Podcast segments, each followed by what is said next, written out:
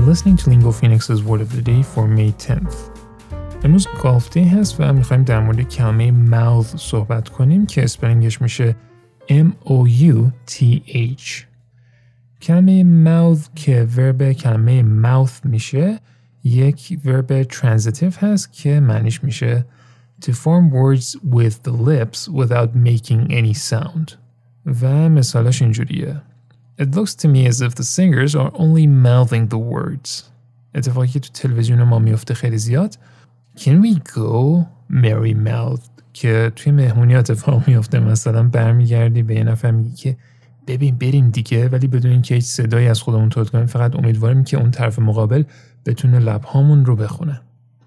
The librarian mouthed the word quiet. و این بعدی هم کاری که من خودم خیلی زیاد انجام میدم.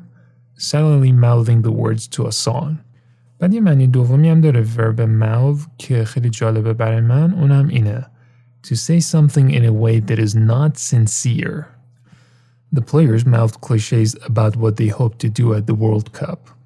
و مثالش هم اینه مثلا همیشه از ورزشکار می‌پرسن خب مسابقات چطور بود بعد اونا همیشه میگن سطح مسابقات خیلی بالا بود این دقیقا یه مثال خیلی بارزه از اینکه the players mouthed cliches about something I don't want to stand here listening to you mouthing apologies She was just mouthing the usual platitudes about the need for reform مثال بعدی از نشریه The Conversation هست و به این شکله Who is speaking the truth and on what basis? And who's merely mouthing what people want to hear?